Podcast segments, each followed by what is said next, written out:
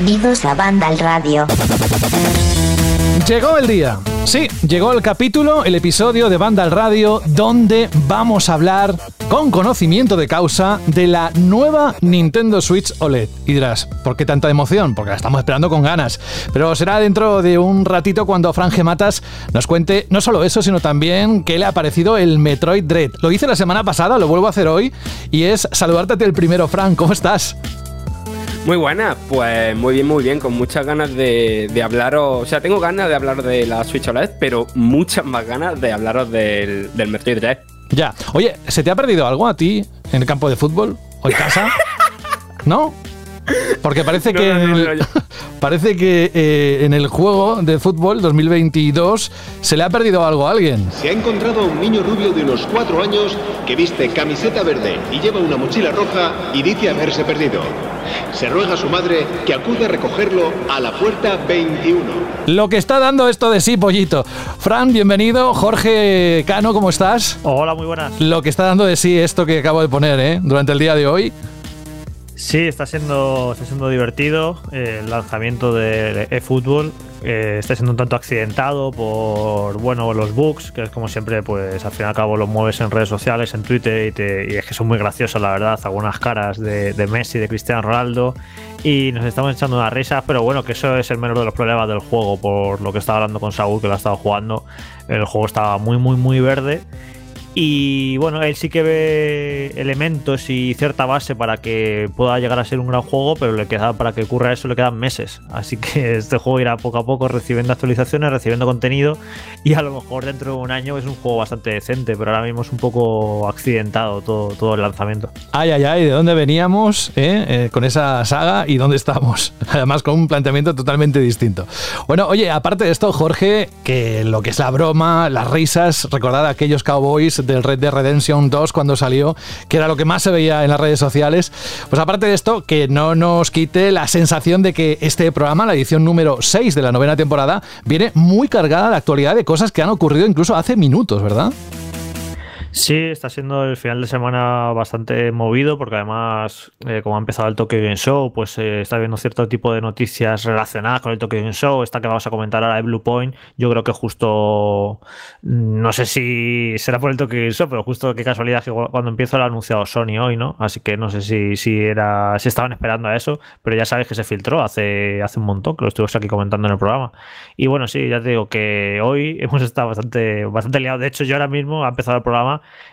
y estoy liado con, con una cosa que estoy, que estoy, haciendo. Vaya. Bueno, vamos a contarlo ahora enseguida. Por tanto, vamos a finiquitar rápidamente la presentación. Bienvenido, Jorge. Alberto González, muy buenas, bienvenido. ¿Qué tal, José? Dani Paredes, ¿qué tal? ¿Cómo estás? Hola, hola, muy buenas. Y ojo, que está Rubén Mercado desde el principio, no me lo creo. No sé si se ha puesto el micrófono ya y todo y puede hablar, pero Rubén, muy buenas. Muy buenas, ¿qué tal? ¿Cómo estáis? ¿Estamos todos? Sí, pues vamos directamente a lo que tenemos, que es mucho, mucha noticia y que queremos ahora repasar con la reacción de Vandal.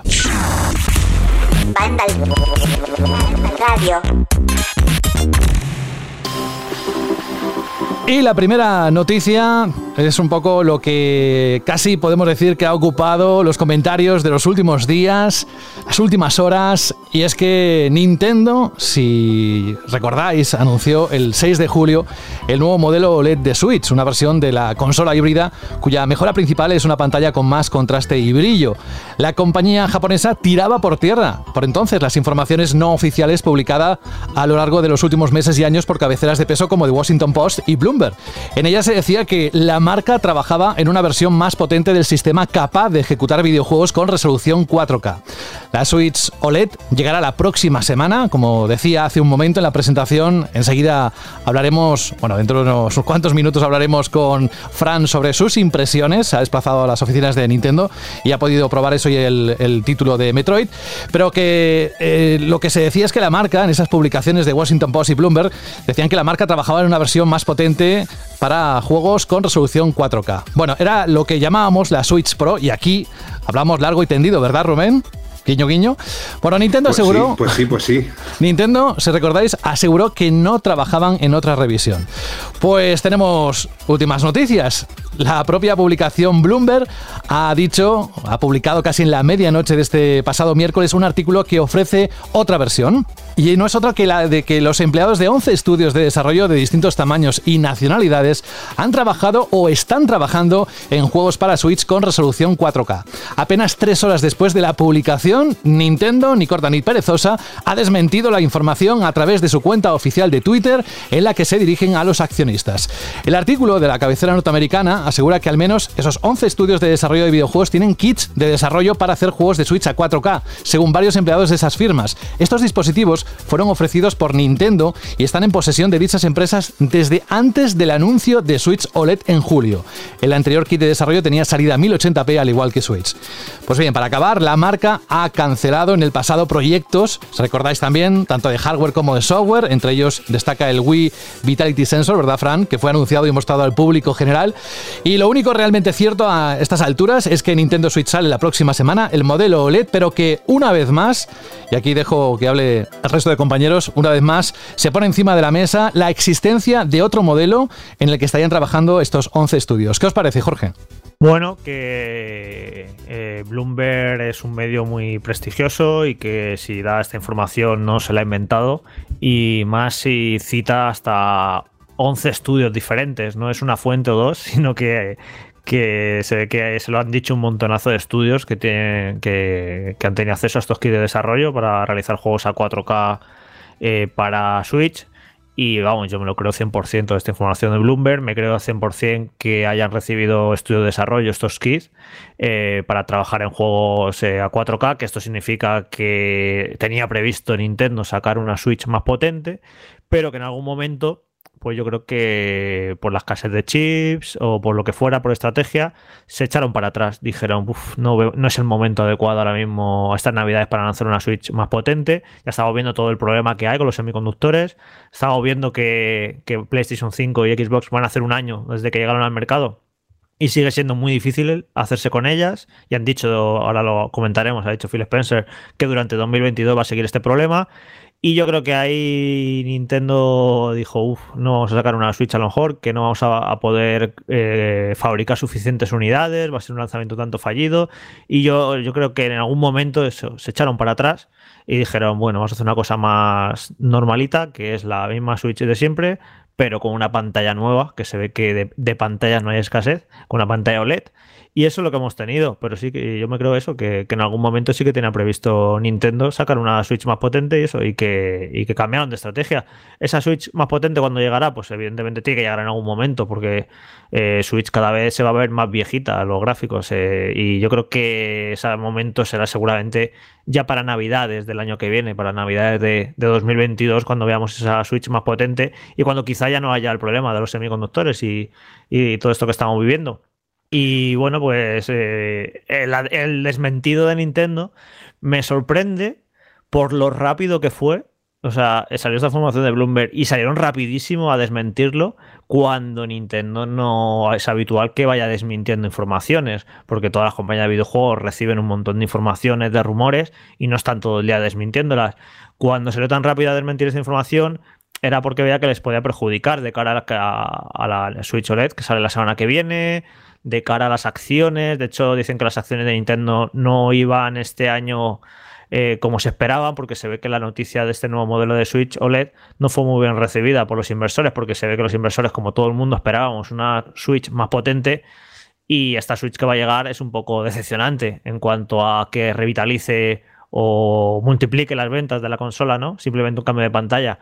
Y entonces el tema de las acciones se ve que no va del todo bien o del todo o todo lo que podría eh, de bien ir y salieron muy rápido a sacar este comunicado para decir no no no no esto es mentira no sé qué no aquí no hay nada de, de una Switch más potente pero vamos eh, eh, ha recordado un periodista de Eurogamer en Twitter que cuando ellos se noticiaron hace unos años que se dejaba de fabricar Wii U eh, Nintendo lo desmintió, salió también muy rápido, no, no, esto es mentira, eh, Wii U no se va a dejar de fabricar. Y a, los, a la semana salió la noticia de que dejaban de fabricarla, o sea que ya ha ocurrido en el pasado que Nintendo ha salido a desmentir una información y, no era mentira. Así que yo esto de que lo haya desmentido Nintendo, lo de los kits de desarrollo, lo del 4K y la Switch más potente, sinceramente no me da un poco igual. Es en plan, es estrategia de compañía, es lo que tienen que hacer de momento, porque evidentemente si no tienen pensado sacar esa Switch, esa Switch más potente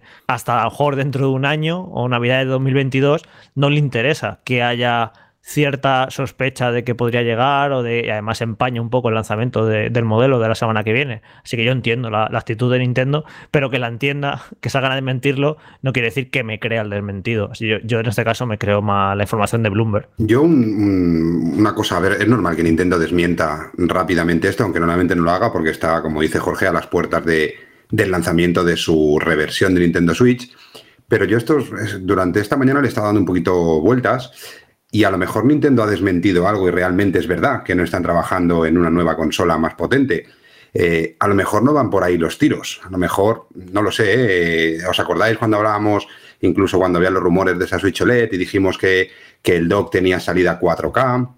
A lo mejor no están trabajando en una nueva consola, sino están trabajando, no lo sé, en un nuevo dock que seguramente es posible que sea más fácil por costes y por lo que sea el que tenga algunos juegos salida 4K o incluso sigue, a, nosotros nuestros fabricantes en China siguen diciéndonos que la salida de HDMI del dock es la 2.0, que es la salida 4K, no es la 1.8 ni ninguna, punto, ni, ninguna eh, otra versión. Es decir, no tiene mucho sentido y lo veremos cuando salga la consola y cuando ya esté, porque de momento no se ha podido tener acceso a, a un dock de manera industrial para poderlo probar.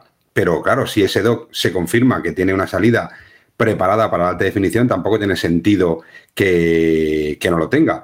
No lo sé, a lo mejor sí que es verdad que no están trabajando en una nueva Switch, pero sí que están trabajando en un nuevo dock, o a lo mejor estamos hablando de que tenemos en la tecnología, pero como no tenían software para poder enseñar y lo tienen como, como bueno, como bomba extra cuando empiecen a salir esos juegos. No sé si es posible tecnológicamente, no sé si es más fácil el poner un chip interno dentro del dock para reproducir, no, lo sé. El, dock no puede hacer milagros, el dock no puede hacer milagros. Esto tiene que ser un cambio de chip de, la Switch y ya está. No, el dock no puede sacar una señal 4K, inventársela, no, no. Esto tiene que ser cambio de hardware y cambio importante. Y, y queda claro por lo que por esta información que los estudios estaban preparando sus juegos, además que lo dicen, estaban preparando sus juegos para una Switch más potente que, podía ofrecer gráficos hasta 4K y está claro que, en algún momento esto se torció y, se echaron para atrás. Así que veremos cuando, cuando llega una, una, Switch más potente. Yo creo que tardará mucho todavía, evidentemente. Yo estoy en la posición de Jorge, ¿vale? De eh, me creo totalmente eh, esta información porque no es que venga de 11 personas, sino que vienen de multitud de desarrolladores que trabajan en total en 11 estudios. Quiero decir, lo mismo pueden ser 40 desarrolladores de 11 estudios distintos. Pero lo que sí que no puedo descartar del todo, y de hecho tampoco lo descartan en, la información, es que eh, se dice que estos kits de desarrollo preparados para 4K los mandaron antes de que, de que se anunciara la Switch OLED. Es decir, los desarrolladores ya llevaban un tiempo con ellos y preparando su juego al 4K antes de que se anunciara el nuevo modelo de la consola. Entonces yo tampoco puedo descartar completamente el que Nintendo tuviera esos planes iniciales, mandara los kits de desarrollo y tal, y después se echara para atrás mm, de manera ya indefinida, ¿no? Porque no creo que a Nintendo Switch le queden otros ocho años de vida, ¿vale? A lo mejor le quedarán, no sé, tres, cuatro años. Y dijeran, pues mira, aguantamos con esta Switch OLED y con las otras dos, o sea, con la estándar y con la Lite, durante todo el ciclo de vida de la consola y cancelamos estos planes. Pero también, al igual que Nintendo ha desmentido el comunicado, uno de esos estudios es Zynga, que no son solo los de Farmville, que son también los que están haciendo el Star Wars Free to Play este para Nintendo Switch y para móviles. Y una representante de esa compañía ha dicho que, que no, que ellos no tienen que ir de desarrollo para eso, aunque uno de sus trabajadores haya dicho que sí y tal. Entonces, en el caso de que Nintendo haya hecho a los desarrolladores empezar a trabajar en su juego en 4K y después haya dado marcha atrás, a que me parece casi peor. En el sentido de que no creo que Nintendo ahora vaya a si, si es el caso, no creo que Nintendo vaya a recompensar la pasta que se hayan tenido que, la pasta y el tiempo que se hayan tenido que dejar en preparar esos juegos para el 4K para que después tengan que tirar todos esos planes por la borda.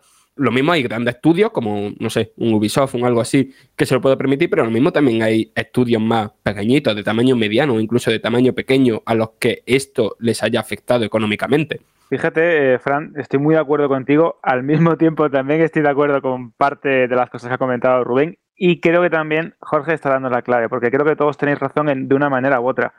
Ya sabéis cómo funcionan, la, y seguro que también lo saben los oyentes, cómo funcionan las cosas en el mundo de la tecnología.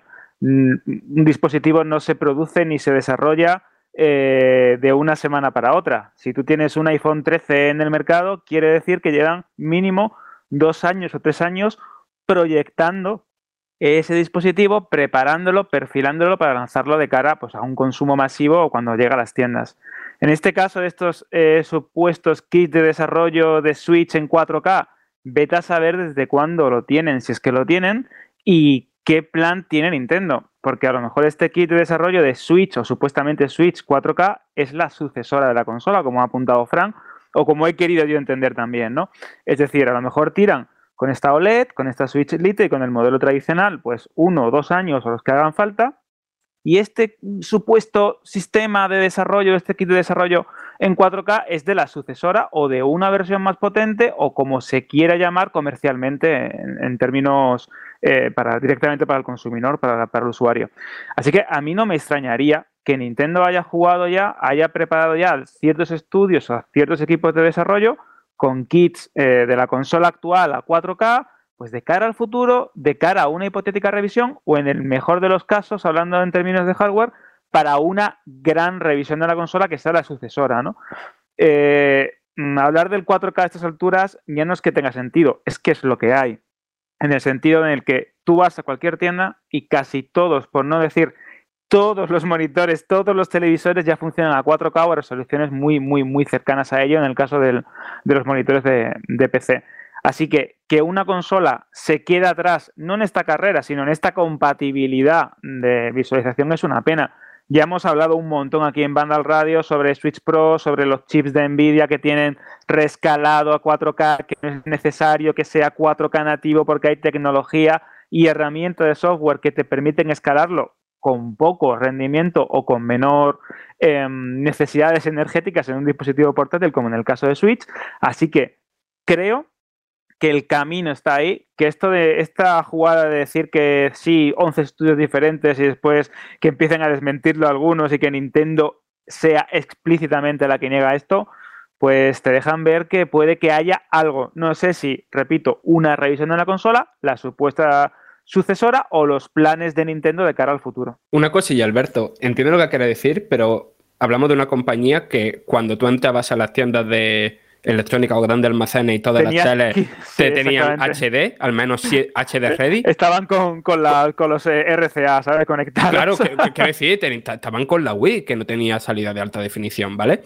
Y e, eso a Nintendo nunca le ha preocupado. Y después, que nosotros estamos muy así, en plan de, uff, el 4K, qué importante y tal, y habrá muchísima gente en sus casas que se crean que, se crean que el 4K es lo que le muestran por en Netflix o en HBO y que eso para ellos sea el 4K, que no es 4K ni, ni un peo, vaya quiero decir que al final a la gente no le importa tantísimo todo esto de las resoluciones y tal, le importan a cuatro gatos. Claro, Fran, pero no olvidemos cómo funciona el mercado. Es decir, a nadie le importaban las tres cámaras en un móvil, todos los móviles tienen tres cámaras. A nadie le importaba, pues, te pongo el ejemplo de este porque estaba hablando de los móviles, a nadie le importaba la calidad de una pantalla y el OLED, la definición OLED y la tecnología OLED ya la tenemos todos, incluso en una Nintendo Switch. Fíjate tú, es que, e, es decir, todo llega el HDMI hace 15 años o 20 años era una cosa de locos y a día de hoy estamos acostumbrados a que haya HDMI incluso en una lavadora.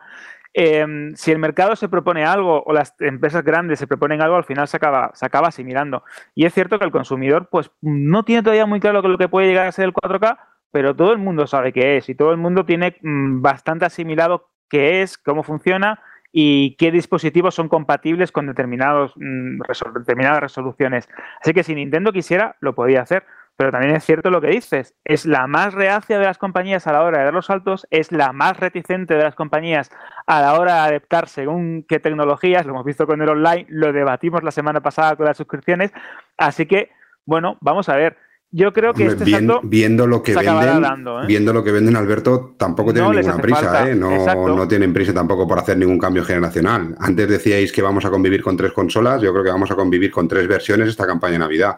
Después de campaña de Navidad, seguramente la Switch Insignia o la Switch normal, ¿eh? la que hemos, la, la primera que salió, la que, la que todos vimos, esa seguramente termine desapareciendo y terminemos eh, conviviendo solo una Switch Lite, seguramente con un reposicionamiento de precio, como ha habido con la Switch normal, que todavía no lo ha habido, pero que toda- tiene toda la pinta de que, pronto, más pronto que tarde, tendremos también un reposicionamiento de precio de, Switch Lite, que no lo han hecho ya, el hacer desaparecer Switch Insignia, porque no va a haber suficiente stock de Switch OLED y han decidido el mantener todavía o reponer de alguna manera en poca cantidad Switch normales durante esta campaña de Navidad, pero que, bueno, que eh, conviviremos con Switch OLED y con Switch Lite y mientras las ventas sigan así, siendo la consola más vendida en, en casi todos los grandes territorios europeos y mundiales, pues no tendrá ninguna prisa tampoco. ¿eh? Como decía antes, eh, lo único claro que tenemos es que el próximo viernes, día 8 de octubre, tendremos a la venta la nueva versión OLED en las tiendas y lo tocaremos eh, aquí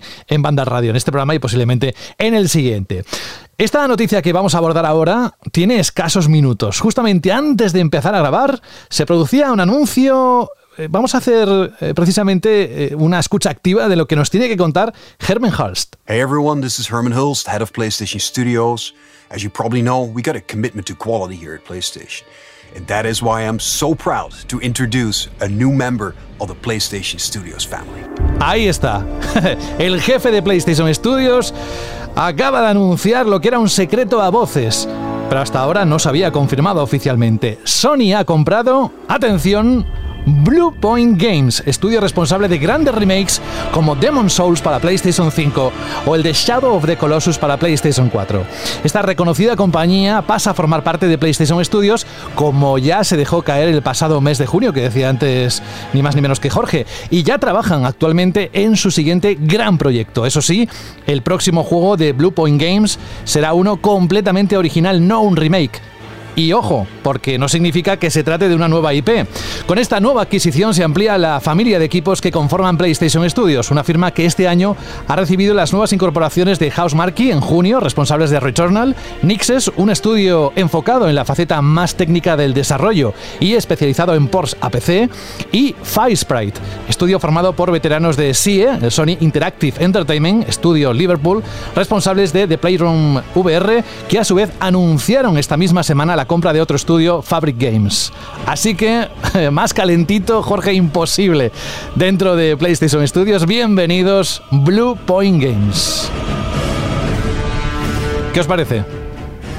Bueno, esta compra era como de las que estaba cantada, ¿no? Porque con la gran relación que había establecido ese estudio con PlayStation, con ese Shadow de Colossus y con luego Demon Souls, pues era como que algo que iba a caer más tarde más temprano por su propio peso y bueno, pues eh, ya ha hecho efectivo ya por fin.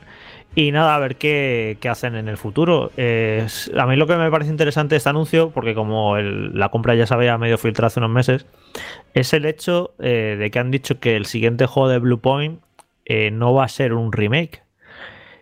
Que esto es curioso, ¿no? Porque se supone que si has comprado un estudio especializado en remakes, pues parece que ya estaban condenados a hacer remakes. Y que por cierto, hacer remakes no tiene nada de malo, que creo que es un arte y han demostrado que son los que mejor saben hacerlo. Creo que tienen un trabajo enorme coger un juego clásico y traerlo a día de hoy con gráficos actualizados y con mecánicas y que mantenga la esencia, pero a la vez se pueda jugar. O sea, me parece un arte hacer remakes, ¿eh? me parece algo súper meritorio y que creo que si este estudio eh, siguiera haciendo remakes no pasa absolutamente nada, porque creo que, que tiene muchísimo valor también hacer un buen remake. Pero han dicho que van a hacer algo nuevo y luego leyendo un poco ya más al detalle, que vayan a hacer algo nuevo no quiere decir que vayan a hacer una nueva saga o una nueva IP. Eh, lo que dejan caer es que van a hacer algo nuevo, pero yo interpreto que con una saga que ya, que ya existía.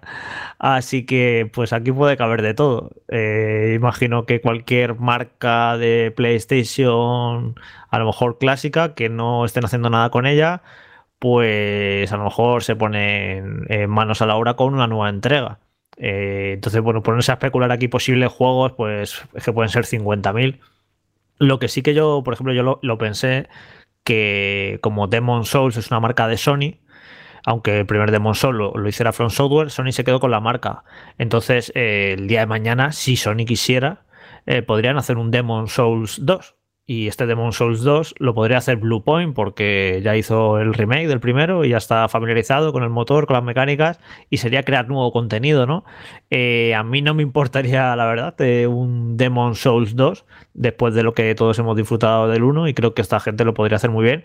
Pero no sé, yo creo que no va a ser eso. Eh, no sé lo que va a ser, pero no sé, me extrañaría un Demon Souls 2. Aunque si fuera eso, yo encantado, ¿eh? no, no pondría pegas pero bueno, ya hemos tenido un montón de juegos tipo Souls, así que no sé, quizá algo, algo diferente, quizá traer de vuelta alguna saga de PlayStation y crear algo nuevo con ello, no, no necesariamente un remake, sino una, una nueva entrega de, algo clásico. Yo creo que va a ir por ahí la cosa. A ver, yo creo que hay que recordar, eh, aunque puedan no ser totalmente veraces, ¿no? Pero toda aquella informaciones que salieron en su día de eh, Bluepoint lo mismo está trabajando en Metal Gear Solid tal, no sé qué, no sé cuánto.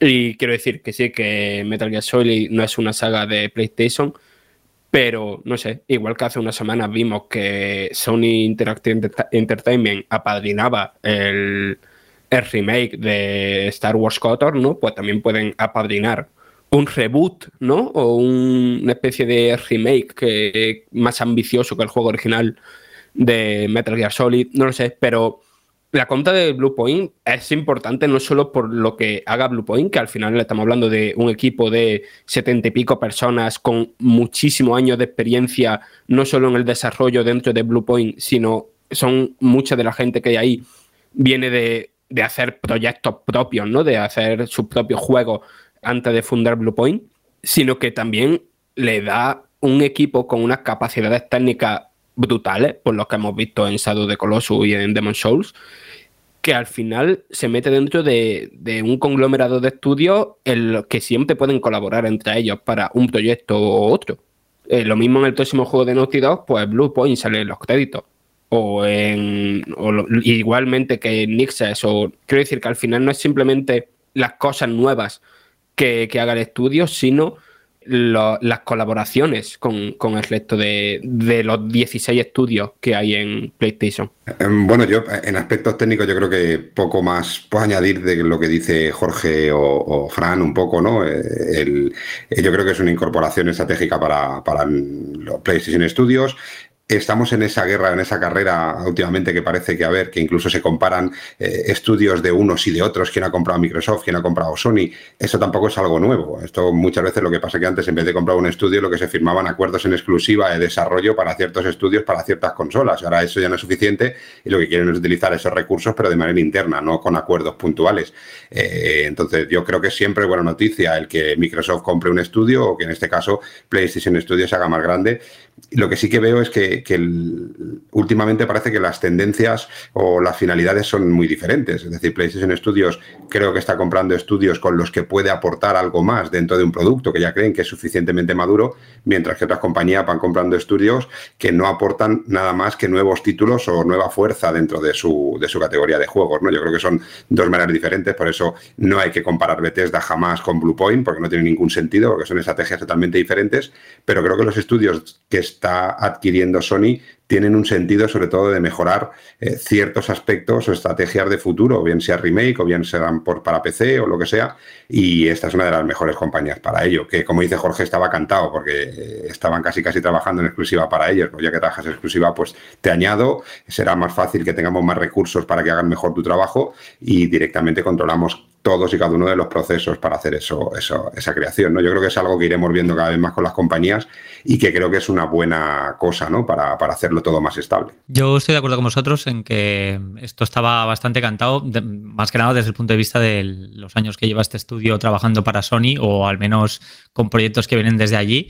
Y, y, sí que creo también que es lo mejor que le podía pasar a Bluepoint, ¿no? Al final, como un estudio relativamente pequeño, eh, no en cuanto a cantidad de gente, porque 70 personas son bastantes, sino desde el punto de vista de los proyectos que han tenido, ¿no? que no han tenido, como quien dice, proyectos propios, eh, siempre han estado como siempre relacionados con remakes y con remasters y con recopilatorios. Eh, yo creo que al final también probablemente sea un estudio que haya querido hacer su propio proyecto y que quizá nunca ha tenido los recursos o el apoyo necesario. Entonces, del mismo modo que otro, otro día decíamos que lo mejor que le podía haber pasado a Double Fine es que la comprara Microsoft, eh, para dejar de hacer Kickstarters y poderse dedicar a hacer juegos como ellos quieren.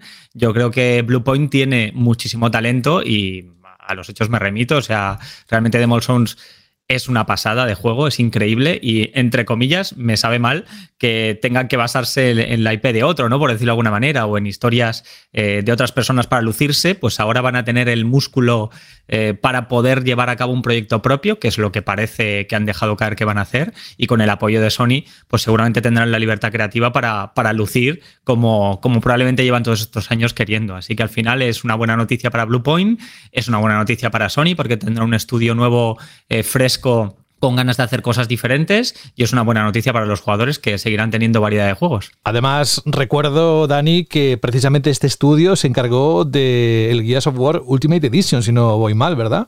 En aquel es, que, momento... es que son muy buenos, o sea, llevan toda la vida haciendo remakes y remasters con mucho cariño, con, con realmente maestría. Yo creo que eh, son veteranos en este sentido y me cuadra eh, que al final Sony haya querido apostar con ellos porque todo lo que les ha hecho, les ha hecho Metal Gears, les ha hecho Echados de Colossus, eh, Flower, publicó Titanfall también, o sea, poca broma eh, con este estudio, que en realidad son veteranos. Bueno, y el que hemos comentado, el Demon Souls Remaster, que me lo he pasado hace ya un par de semanas o tres, y le dije a Jorge todo lo que pensaba, y ojalá que haya una segunda parte, sería casi como uno de los mejores deseos que, que se confirmarían para mí en los próximos años.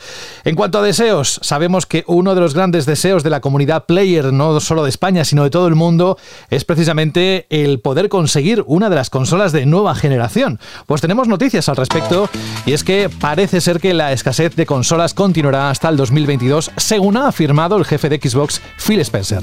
La escasez de chips, un problema que se ha arrastrado desde los cierres que promovió la pandemia del coronavirus, es uno de los impedimentos a la hora de poder suministrar consolas en el mercado. Firmas como Toshiba e Intel han asegurado que este problema se extenderá hasta el 2023.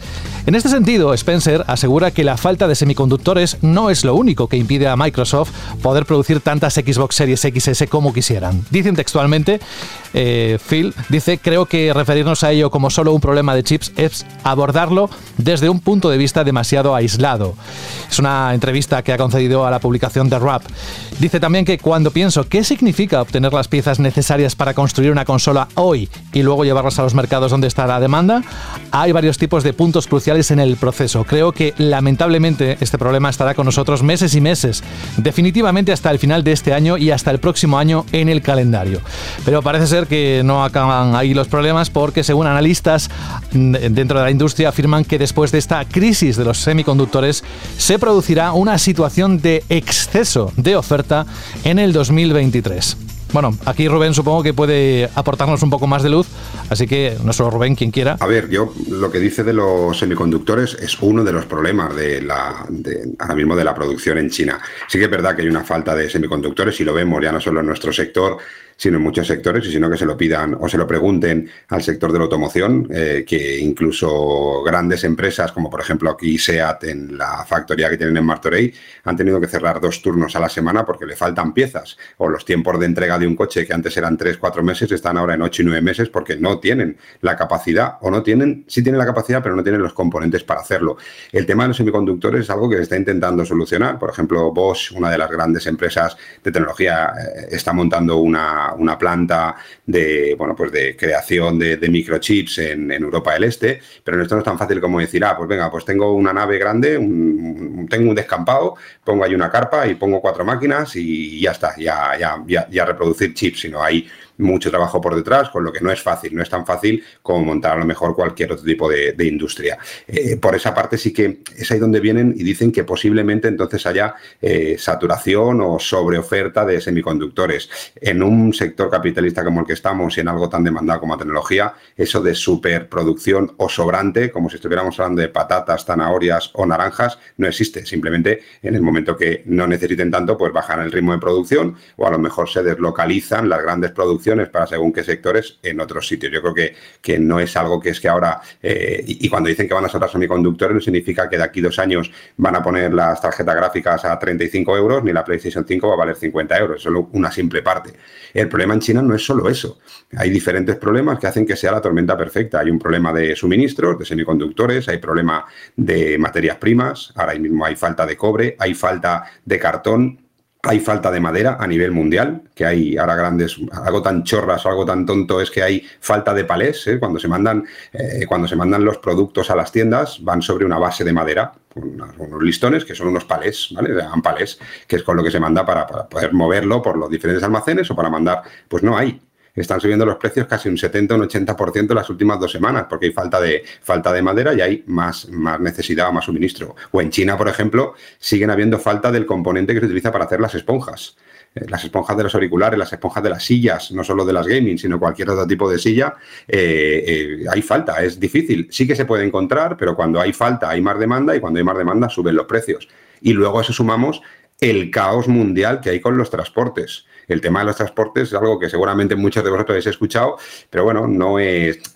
Pensamos que no es problemático. Bueno, pues eh, va a ser muy problemático y seguramente esta campaña mm, de Navidad en nuestro sector y en otros sectores de productos que vienen de China o de cualquier otro país, porque el transporte no solo hay problemas de China al resto del mundo, sino hay problemas de abastecimiento, de suministro y de movimiento de mercancías va a haber falta de producto, va a haber mucha falta de producto. No llegaremos al límite que se está viviendo en Inglaterra, porque ahí no es falta de producto, ahí es una falta de, bueno, de, fuerza humana para poder llevar los productos a las gasolineras o a los supermercados, porque faltan camioneros por el tema del Brexit. Si queréis un día lo comentamos, pero ahora mismo cobra más un camionero que un director general de una gran compañía en Inglaterra, si quiere, porque hay muchísima falta pero se junta todo. Eh, el coste de transporte, pensar que eh, antes a lo mejor el coste o el impacto del coste de transporte para un producto del tamaño de una consola, pues podríamos estar hablando en unas grandes compañías que tienen grandes cantidades y, y unas condiciones muy buenas de transporte, pues podríamos hablar de un dólar, un dólar y medio, dos dólares en el peor de los casos por unidad cuando traes un contenedor. Ahora mismo Ahora eso es precio prepandemia, pero ahora esos dos dólares se transforman seguramente entre 17 o 20 dólares, que eso impacta directamente en el coste de la máquina. Y si ya decimos siempre que las grandes compañías o las compañías de videojuegos siempre dicen que sus consolas son deficitarias, pues si sumas que la mano de obra en China, eh, que es de los grandes centros de producción y de ensamblaje de esas consolas, ha subido entre un 7 y un 10% en los últimos ocho meses, si ha subido el transporte casi un 400 o un 500% en el último año y medio, ha subido la materia prima entre un 1 o un 2%, eh, va sumando con todo y dices, ostras, a lo mejor no me interesa solucionar esa escasez de producto eh, porque ahora mismo no sería, no sería tan rentable como quiere, ¿no? Y, si, y, seguimos viendo que da igual, aunque, aunque hagan muchas más, la demanda sigue siendo tan grande que aunque fabriquen el doble seguirá habiendo falta de producto y que no, no nos equivoquemos, a las compañías tampoco les va mal el crear esa necesidad y el ir poco a poco metiendo más producto en el mercado. Ahora mismo saben PlayStation y Microsoft y, Nintendo seguramente también saben que todas las consolas que lleguen a esta campaña a nivel mundial en el mercado se van a vender, con lo que pueden hacer eh, unos presupuestos súper, súper, súper eh, fiables de su venta de hardware. Y eso para los inversores, para los analistas, el que no haya nada en el aire ni haya nada eh, que sea posible que cambie a peor, pues oye, la tranquilidad, aunque no sea en máximos, eh, también da tranquilidad al inversor. Al final son empresas que viven de, las inversiones y de los beneficios. Y que va a haber falta de máquinas. Yo ya os lo digo, olvidaros esta campaña de Navidad, el pensar que vais a poder ir a cualquier tienda en cualquier momento ir a comprar una consola. Todas las PlayStation 5 que se vendan y todas las Xbox, tanto, bueno, Xbox Series S, a lo mejor sí que todavía o en algunos sitios se pueden encontrar, pero Xbox Series X, olvidaros de poder comprar ninguna consola sin haber hecho una reserva previa y si ahora es complicado y están entrando o vendiéndose entre 4 y 7 mil PlayStation 5 a la semana, más o menos, que son cifras que no están mal comparado con semanas que no se vendía nada, eh, en cuanto empieza a haber cierta demanda, este Black Friday, que va a ser un Black Friday del más largo de la historia, porque cada vez lo alargamos más, porque va a haber campañas de pre-Black Friday, de semana de Black Friday, de semana de Cyber Monday, de post-Black Friday, es decir, vamos a tener casi 3-4 semanas de promociones, que es cuando empezará la gente a moverse a comprar y más con este miedo de falta de producto va a ser francamente complicado si no estás muy encima el poder hacerte con una PlayStation 5 o, una Xbox Series X o incluso con una Switch OLED que seguramente las primeras que se pongan al mercado un 80 o 90% están todas reservadas y no se sabe cuándo van a haber más y cuánta cantidad. A ver, seguramente lleguen. Eh, cantidad, bueno, pues de PlayStation 5, por la información que tenemos, es que esta campaña Navidad va a llegar entre un 20 y un 30% menos de unidades que las que llegaron en la campaña Navidad del año pasado. Y la campaña Navidad del año pasado acordaros cómo estábamos, que era imposible conseguir una consola. Entonces, eh, yo creo que todavía tardaremos hasta mediados del 2022 para entrar en una cierta, cierta, no una normalidad, sino una cierta normalidad. Con lo que si alguien quiere eh, o piensa hacerse con una Xbox Series X, una PlayStation 5 esta Navidad, que no lo deje, que empiece a moverse ya y que empiece a, empezar a apuntarse en los diferentes eh, sitios de reservas y todo esto, porque si no, posiblemente, si se duerme, va a ser complicado. Y hay que sumar cuando hay mucha demanda y escasez de producto, la reventa. Una lacra importante que tenemos en este sector, que por mucho que nos quejemos, los que se lucran de ello les da igual, ¿eh? le da lo mismo, por una oreja lente, por otra le sale, si pueden ganar pasta, y es incontrolable y es imparable. Así que no esperemos que, bueno, es Navidad y vendrá Papá Noel y tendrá consolas con sus renos en su carro eh, gratis o, o disponibles para todos, porque no va a ser así. Sobre PlayStation 5, que bueno, que es evidente que cuesta muchísimo hacerse con una, aún así eh, se están vendiendo muchísimas PlayStation 5. Esta semana pusimos la noticia de que en Reino Unido ah, ya se han vendido un millón de PlayStation 5 y ha conseguido esa cifra más rápido de lo que lo consiguió PlayStation 4. O sea, se está vendiendo en este primer año más rápido PlayStation 5 de lo que lo hizo PlayStation 4 en su día. Entonces, y si la, la demanda es tan alta que tampoco que no puede suplirla, Quiere decir que, el mercado ha crecido desde 2013, el mercado de consolas o al menos el mercado de PlayStation. Hay más gente que quiere PlayStation 5 de lo que, de lo que quería PlayStation 4 en su día. Bastante interesante. El problema, Jorge, es que está creciendo la demanda en nueva generación, pero la, la caída de All Gen, de lo que sería PlayStation 4 y Xbox One, está siendo también la más rápida. Es decir, yo mm, ahora mismo comparas ventas de PlayStation 5 con PlayStation 5 el año pasado y se están vendiendo más porque también hay más stock, pero no lo suficiente como para asumir la diferencia tan grande que está habiendo con PlayStation 4. Es que había semanas del año pasado que PlayStation 4 vendía 12.000, 13.000, 14.000 máquinas y ahora en las últimas seis semanas, la semana que más ha vendido, si no recuerdo mal, no tengo los informes aquí, pero ha sido aproximadamente 2.000, 2.500. Es decir, que, que el sector, la venta de hardware en España, a pesar de que ha crecido algo Nintendo Switch, que creemos que con Switch OLED, si no hay falta de stock en el mercado y porque va a ser de las pocas máquinas que va a haber disponibilidad con bastante más facilidad, eh, recupere algo, pero si no hay suministro de PlayStation 5 y Xbox Series X, sobre todo, al final de crecer al mercado porque la bajada de ventas de PlayStation 4 está siendo brutal. Y de Keyboard One, bueno, ahí, la semana pasada que analizamos en el, en el artículo se vendieron 12 Keyboard One en toda España. 12, ¿eh? un, un, y un 2 en unidades, pero en euros no lo tengo tan claro. Date cuenta que cada Play 5 vendida son 500 pavos, ¿eh? O sea que, bueno, en facturación me refiero al final, ¿sabes? Sí, el valor lo, podríamos mirar, ¿eh? eso te lo puedo decir mientras hablamos, lo puedo decir en 30 segundos, así que sigue hablando y te digo un poco cómo estamos respecto al año pasado en, unidades y en valor. Eso es fácil de saber con los informes que, y luego, tenemos. Otra cosa que quería comentar, que creo que es interesante, porque mucha gente ahora mismo estará en una situación que no sé si querrá una PlayStation 5 estas navidades y para ti mismo, para regalarla. Eh, voy a contar la vivencia, periodismo de investigación. ¿Cómo se llamaba? de cuatro, Samantha Villar, ¿no? Que 21 días, ¿no? chungas para vivirla de primera mano. Pues yo he hecho lo mismo. He hecho el proceso de comprar una PlayStation 5 en septiembre de 2021. Eh, a ver, yo he tardado dos semanas aproximadamente en conseguir comprarme una PlayStation 5. Dos semanas o tres, ahora tengo dudas, pero bueno, más o menos por ahí. Y lo que hice fue meterme en dos grupos de Telegram como recomienda todo el mundo, y ahí te van saltando cada vez que salen en una tienda a la venta Play 5, pues te salen los avisos.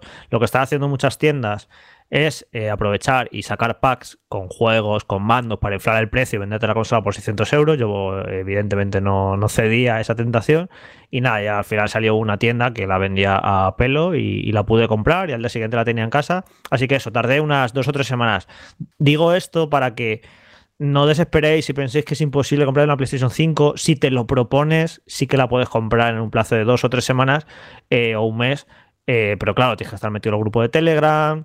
Tienes que tener la suerte, claro, eh, por mucho que estés metido en un grupo de Telegram, si las consolas se ponen a la venta por la mañana y tú estás en tu trabajo y tu trabajo no te permite meterte en internet, pues claro, has perdido ya la. Cuando quieres ir por la tarde a comprarla, ya no vas a tener. Yo tengo la suerte de que estoy todo el día trabajando delante del ordenador Y claro, en cuanto salió el aviso en Telegram, me metí en la tienda y lo compré. Pero claro, mucha gente no tiene esta posibilidad. Dependería de algún amigo que sí pueda comprársela en ese momento. Es un, es un engorro. Pero bueno, que sepáis más o menos que, eso, si os metís en esos grupos y los avisos y tal, pues a lo mejor es eso, en tres semanitas o por ahí, os podéis hacer con una. Esa ha sido mi vivencia. Jorge, de todas formas, perdone, eh, y ya termino porque estoy acaparando la noticia y tampoco plan, porque quiero escuchar la opinión de mis compañeros, pero has abierto también la caja de los truenos y también quiero deciros, y ahí os lo vais preparando también vosotros, que estoy preparando para próximos programas un tema que creo que tendríamos o que podríamos debatir, y es lo que tú has dicho, ¿no? Es qué están haciendo las grandes cadenas a la hora de vender las consolas. Y te ha dicho, no, es que las tiendas te obligan a comprar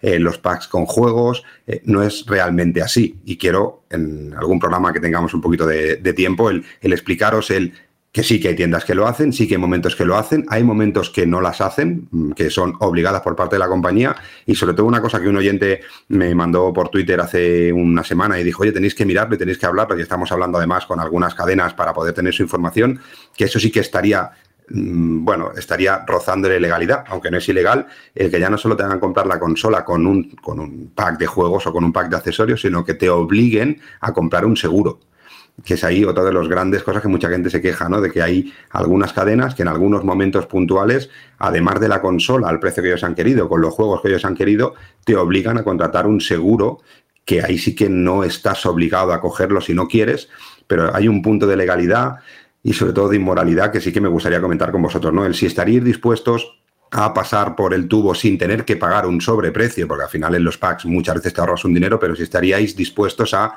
tener que pasar por el laro de tener que comprar una consola con un juego, con dos juegos, ahorrándoos un dinero sin pagar un sobreprecio, pero que esos juegos no los quisierais vosotros, ¿no? Es un poco lo que ha dicho tú, Jorge. Encontrar la pelo también va a ser algo complicado porque la misma Sony ya está yendo hacia eso, ¿no? Hay, hay una gran cantidad de sobrestock de software de juegos en el mercado, de algunas compañías más que de otros, y si hay muchos juegos y hay pocas consolas, al final los juegos terminan en las estanterías y eso no se puede devolver ni se puede transformar en un juego de Nintendo Switch. Entonces, son movimientos que hacen las compañías o incluso las consolas, no todas vienen de PlayStation, sino que hay diferentes vías para conseguir consolas.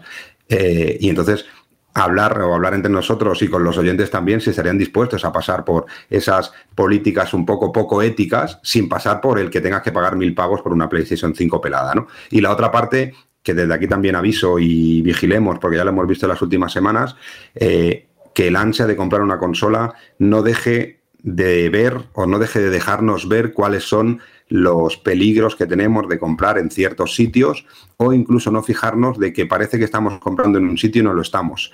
Es decir, empiezan a haber ciertas tiendas online con cierto renombre que son directamente clonadas, incluso en el dominio, en vez de un punto .com simplemente es un punto .co o un punto .co o algo así, y duplican exactamente la página web para que parezca que están comprando en esta web, pero no estás comprando en esa web. Entonces, que vigilemos mucho el dónde estamos comprando y que tengamos muy claro que estemos comprando en sitios que al final te llegue la consola, ¿no? Que no de encima no se nos quede cara de tonto de que pagamos una pasta y después adiós muy buenas y nadie responde. tengamos con cuidado que en estas épocas de gran demanda también hay grandes cabrones eh, y aprovechados que se aprovechan también de esas ganas y que parece que vemos menos cuando vemos que la consola está disponible. Será un tema recurrente, eh, lo hemos tocado más veces hoy también y más en el futuro.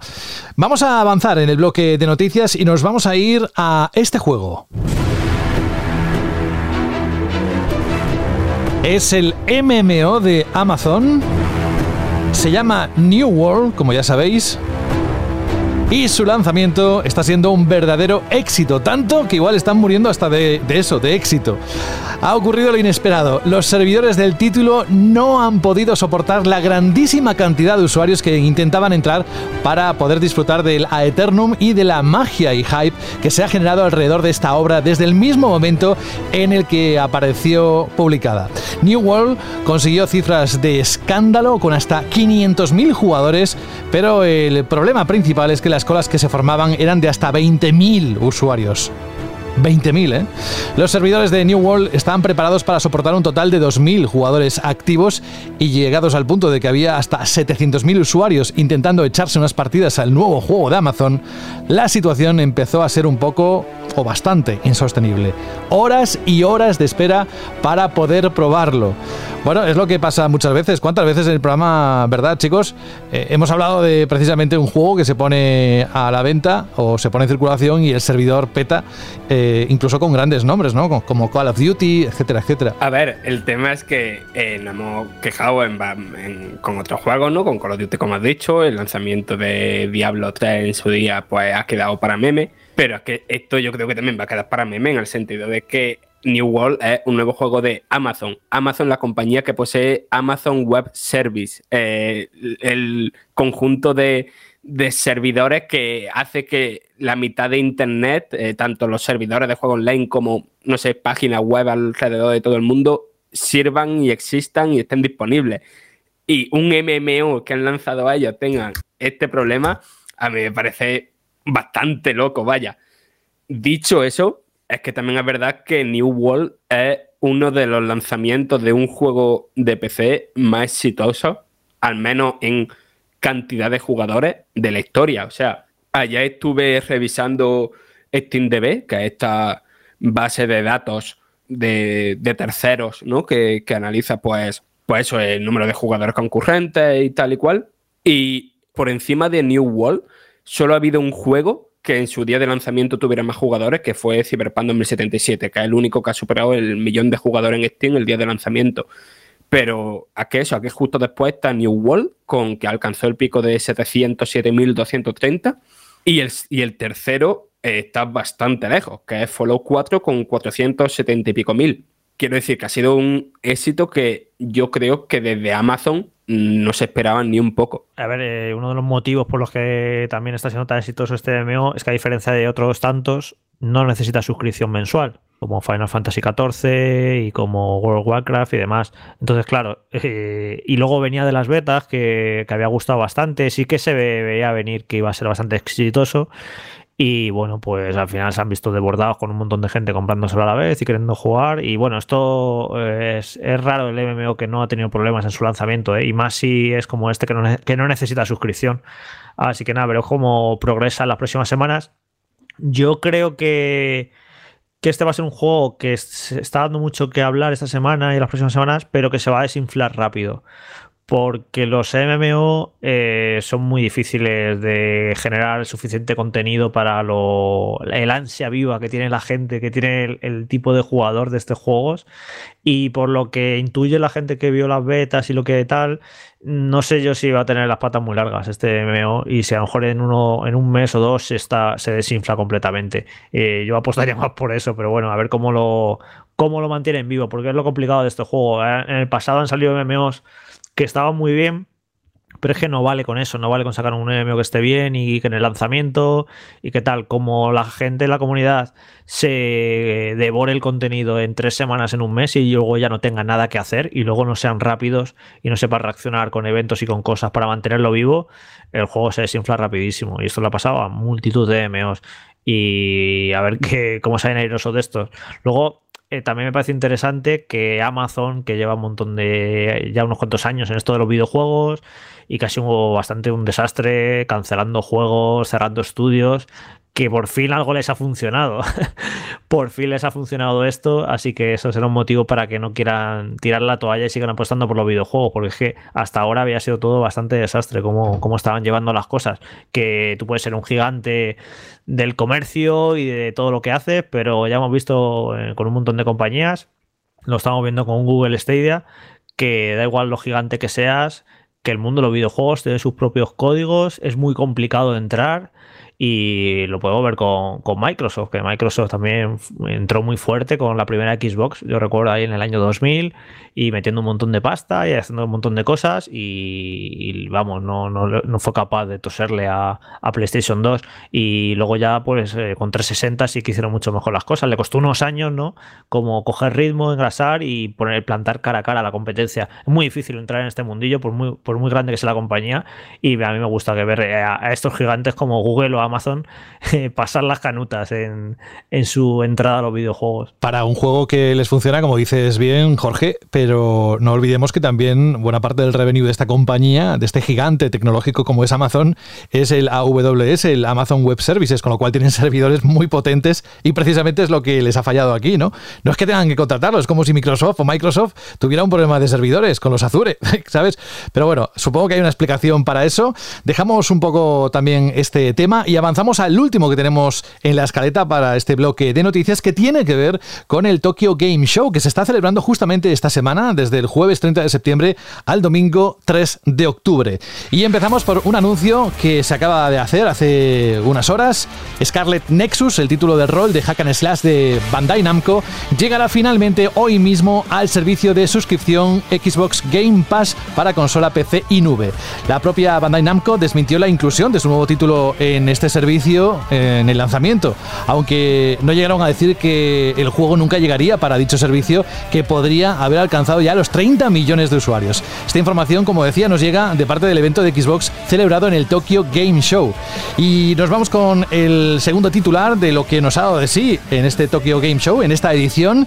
Capcom también ha hecho su anuncio, ha anunciado que Monster Hunter Rise llegará a PC el 12 de enero a través de Steam, tienda digital en la que ya se puede reservar a un precio de 59,99 euros en España para su edición estándar y 70,48 euros para su Deluxe Edition. Se trata de la última entrega principal de la saga Monster Hunter, un juego que se puso a la venta en marzo de este año exclusiva para Switch, vendiendo más de 7 millones desde su lanzamiento y del que ya sabíamos que iba a llegar a ordenadores a principios del año que viene. Además, se ha anunciado que en un par de semanas, el 13 de octubre, habrá disponible una demo gratuita en PC que podrá servir a los indecisos que no sepan si precomprar el juego ya o no. Fran, ¿tú qué piensas de esto? Yo pienso que esto es solamente el pequeño adelanto de las cositas interesantes que, nos quedan por ver en el Tokyo Game Show.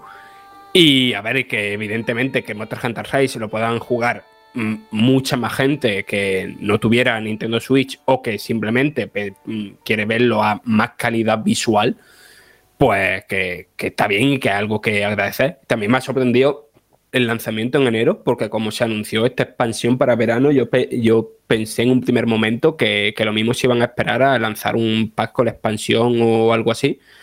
Pero no, no, después habrá que ver si, si con la expansión eh, ocurrirá lo mismo que con Monster Hunter World, que con Monster Hunter World lo que pasó es que Iceborne salió primero en consola y después en PC, y lo mismo se da de nuevo aquí el caso. Respecto a lo de Microsoft, yo creo que mm, es interesante lo que han hecho, porque al final Japón es un mercado que siempre ha tenido eh, muy difícil en Microsoft. Y yo he visto la conferencia en directo y me ha parecido curioso que Phil Spencer haya mencionado algo que es verdad que es bastante importante, que es que ahora mismo Japón es el mercado de mayor crecimiento de la historia de Xbox, porque desde que sacaron Series S y Series X parece que está teniendo un pequeño empujón. Y hoy han hecho dos anuncios que van muy, muy, muy enfocados a que ese crecimiento siga tirando para arriba, especialmente relacionado con lo que decíamos antes, ¿no? De la falta de consolas. Y es que también han anunciado que Xcloud también funcionará en Japón desde, no sé si, eh, la verdad es que no me he quedado con la fecha, no sé si era ya o si era en breve. Mañana, mañana. Mañana, pues fíjate, mañana mismo. Entonces, desde ya mañana mismo tienen acceso a Xcloud, así que todos los que no hayan podido conseguir la consola tendrán acceso al servicio y lo han juntado con ese buen anuncio Scarlet Nexus en, Game Pass, que al final es un producto muy japonés, pero que muy, pero que muy, muy, muy japonés, que al final yo creo que va a ayudar a que más usuarios se animen a acercarse al servicio. Entonces, me parecen dos noticias muy buenas para empezar el Tokyo Game Show para Microsoft. De todas maneras, lo de decir que, que estás creciendo mucho en Japón cuando vienes de cero prácticamente. sí, es fácil de mejorar, pero eh, no deja de eh, ser cierto. Estoy viendo las ventas, bueno, no está, de esta semana de, de Xbox en Japón. Y bueno, han vendido 1000 series X y 1600 series S. Y bueno, para que se hagáis una idea, pues Switch 36.000, PlayStation 5 22.000, Switch Lite 10.000, PlayStation 5 Digital 3.000. Bueno, sí, pero, pero se va notando, ¿eh, Jorge? Han sido, peores en el pasado. Eh, han sido muy peores. pero se va notando, ¿eh? Yo, yo recuerdo años anteriores estar en el Tokyo Game Show. Por cierto, que estoy echando mucho de menos porque deberíamos de estar allí a ver si abren ya las ferias presenciales para los de fuera. Y yo recuerdo los primeros años de ir a Quijabara, a cualquier tienda de las grandes, de, de, eh, de, las grandes tiendas de electrodomésticos y tecnología que hay allí, y no haber nada absolutamente de Xbox. El siguiente año empezar a ver alguna isla, y en el último año la verdad es que había y todavía no habían salido las nuevas consolas, había como más espacios, no en todas las tiendas, pero sí que las tiendas así como más insignias dentro de todo aquel barrio o otros barrios de Japón, sí que se empezaba a ver algo más, con lo que sí que es verdad que el crecimiento, eh, decir que he vendido, eh, que he vendido el, doble o el triple o cuatro veces más eh, en cantidad puede ser muy poco, porque si vendes 10 solo vendiendo 40, ya has vendido cuatro veces más, es decir, estoy creciendo un 400% ya, pero es que vendes 40, mientras que tu competencia vende 40 mil. Pero sí que es verdad que ya están ahí y que sí que se nota que algo quieren hacer para, para ir introduciéndose en un mercado tan complicado para, meter una empresa que no sea japonesa en, eh, en, ese, ese país, vamos. Yo también creo que tiene que haber bastante, no solo la, lo atractiva que sean las nuevas consolas eh, o lo atractiva que sea el equipo Gaming Cloud o el Game Pass o tal, sino también que en los últimos años Xbox ha conseguido que muchos más juegos japoneses se lancen a la vez o poquito después en equipos que en PlayStation. Y eso al final se, se nota en un territorio así. A mí es que esto me recuerda un poco al día de la marmota, ¿no? Porque siempre estamos hablando de Xbox lo está haciendo mejor en Japón, lo está haciendo mejor en no sé qué. Eh, los estudios japoneses son cada vez más importantes para Microsoft, ¿no? y siempre estábamos viendo como en una constante vorágine de titulares y nunca se llegaban a materializar o no se notaban en las ventas. Y por primera vez en muchísimo tiempo parece que Phil Spencer y la dirección que ha tomado la compañía en los últimos años están consiguiendo algo de verdad. Porque no olvidemos que los buenos años de 360 hicieron las cosas muy bien. Ese Lost Odyssey, ese Blue Dragon, se esforzaron muchísimo por, por contentar ¿no? al público japonés, buscaron un montón de maneras a la hora de aproximarse a géneros que pues a lo mejor no tenían demasiado tirón en Occidente o a títulos que a lo mejor no tenían, pues eso, no eran los ojitos derechos de Microsoft al principio en, la, en, el mundo de los videojuegos, pero que poco a poco se hicieron un hueco y parece ser que tras mucho esfuerzo, tras mucha política, porque todos sabemos eh, también que aquí hay un poco de elemento de diplomacia y de, y de, de consolidación de estrategias, se ha conseguido algo. Y creo que esto es importante. Importante ya no solo para la competencia o para el usuario japonés, que en el fondo, pues mm, a la vista están las ventas, se divide entre Sony y Nintendo. Pero sí es cierto que para la propia compañía, para la propia Microsoft y la manera en la que está tratando a los juegos japoneses, creo que es un logro. Porque ahí lo tenemos, te puedes meter en Game Pass y te puedes encontrar juegos japoneses te puedes meter en la Store o puedes comprar juegos y tienes, como decía Fran, el título que antes nada más salía en PlayStation, os lo tienes al mismo tiempo o lo tienes unos cuantos meses después en Xbox con todos los extras y todos los DLC y un mejor apartado técnico.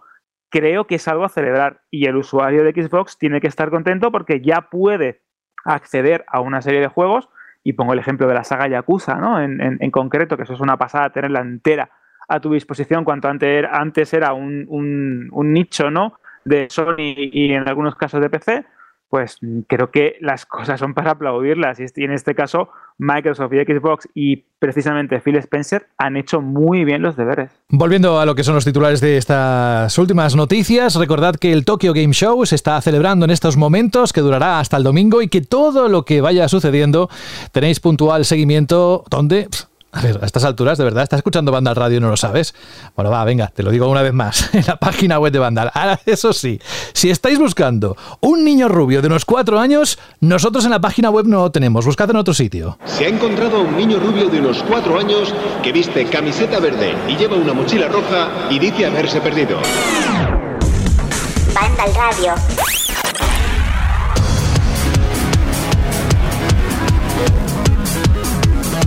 Solo con las noticias que hay sobre este juego en la página web de Vandal y las impresiones de Fran, yo tengo unas ganas de que llegue el 8 de octubre. Yo sé que mis ganas son grandes, pero sé también que vosotros estáis esperando con muchísimas ganas también este título, la secuela de Metroid Fusion, que ahora está eh, a puntito de caramelo para salir, una producción de Nintendo desarrollada por Mercury Steam. Ah, no sé qué, preguntarte. Tengo tantas preguntas que hacerte sobre el título, así que empieza por donde quieras, Fran. Vale, pues mira, como, o sea, saliendo el viernes que viene, entiendo que también hablaremos del juego ya en, más profundidad eh, la semana que viene, supongo. Eh, lo que voy a hacer es destacar lo que más me impresionó a mí, ¿no? Y ya vosotros me hacéis preguntas, ¿vale? A ver, lo primero que Metroid Dread, aunque venga de, de Mercury Steam bajo la producción de Nintendo y tal, es totalmente, ¿no? una secuela de Metroid 4, o sea, de Metroid 4, de Metroid Fusion, en todo lo que nos esperábamos, en, narrativa, en jugabilidad y tal, pero adaptado a los Metroidvania del siglo XXI. Es decir, hay cositas como que, ya no hemos acostumbrado, ¿no? Como poder poner eh, marquitas en el, en el mapa, que ahora es enorme, el movimiento de Samus, todas las capacidades que tiene para moverse y tal, es increíble, pero lo que más destaca es el cambio de ritmo e incluso cambio de tono, un, un poquito de toque de terror que tienen los semi, ¿vale? En Metroid Dread exploramos el planeta ZMR, creo que se llama. La cosa es que allí, antes de que llegara Samus Aran, también llegaron unos robots, ¿no? En, la búsqueda de, de, las pruebas que se supuestamente afirman que el parásito X de Metroid Fusion pues sigue vivo, tal y cual. ¿Qué pasa? Que por algún motivo esos robots de la Federación Galáctica persiguen a Samu, le quieren dar caza. Son robots que son prácticamente invulnerables, que tienen tres modos, ¿no? En plan de se van moviendo constantemente hasta que detectan algún sonido, en plan una pisada de Samus o lo que sea, y se acercan al lugar. Y el tercer modo es simplemente que las persiguen a Samus incansablemente. Si pillan a Samus, es prácticamente imposible no morir. Se puede hacer un parry, pero si lo aciertas es por suerte. El juego no te, no te ofrece como, no sé, un destello o, un movimiento o un algo que te diga aquí es donde puedes hacer el parry. Es por suerte totalmente.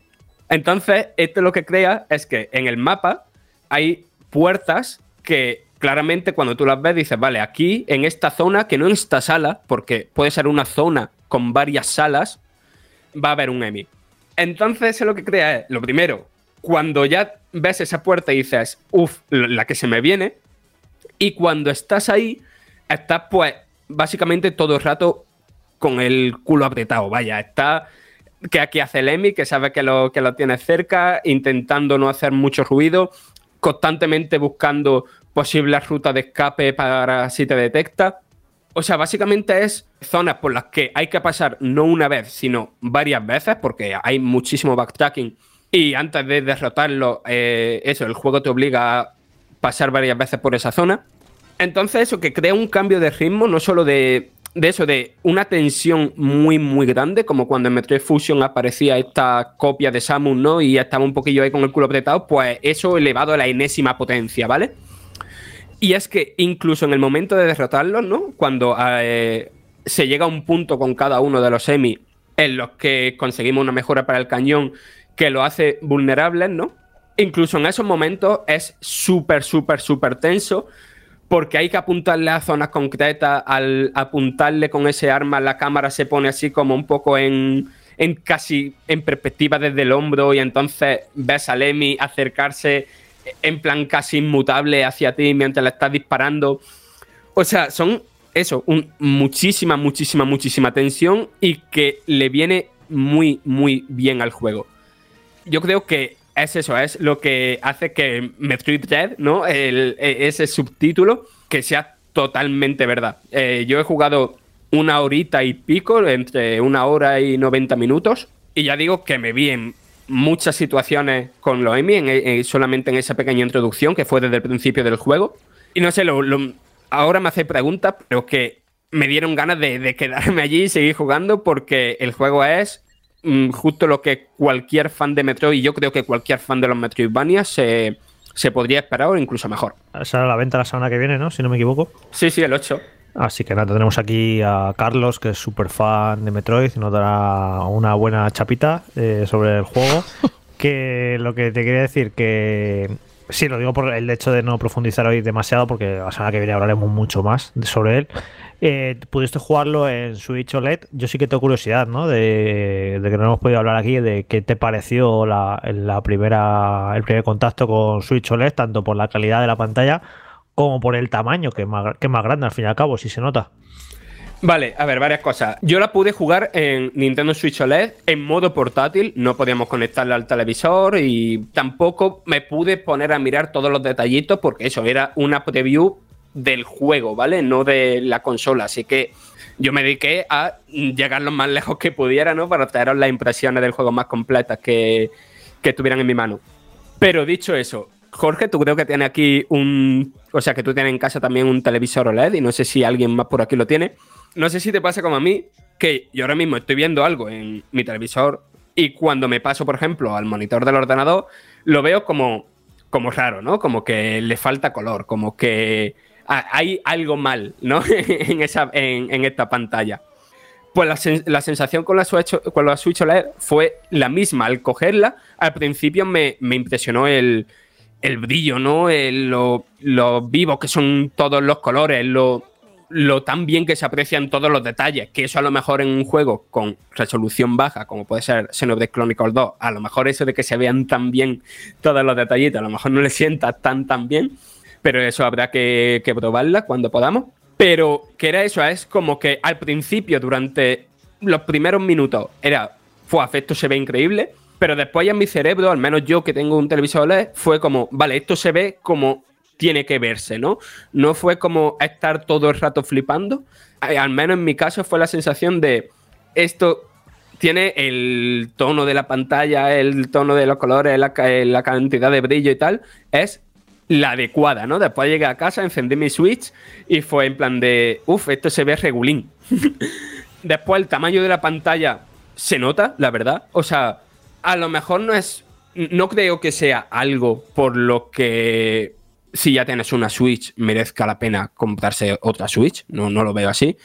Pero sí es verdad que el tema de no tener esos bordes tan grandes que tiene la Switch normal, sí hace que sea mucho más inmersivo.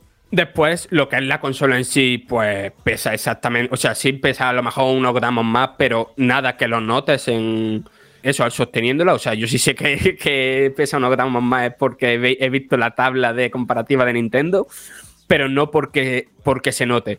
Y después todo lo demás, o sea, los Joy-Con son los mismos. Sí se nota, esto sí que me.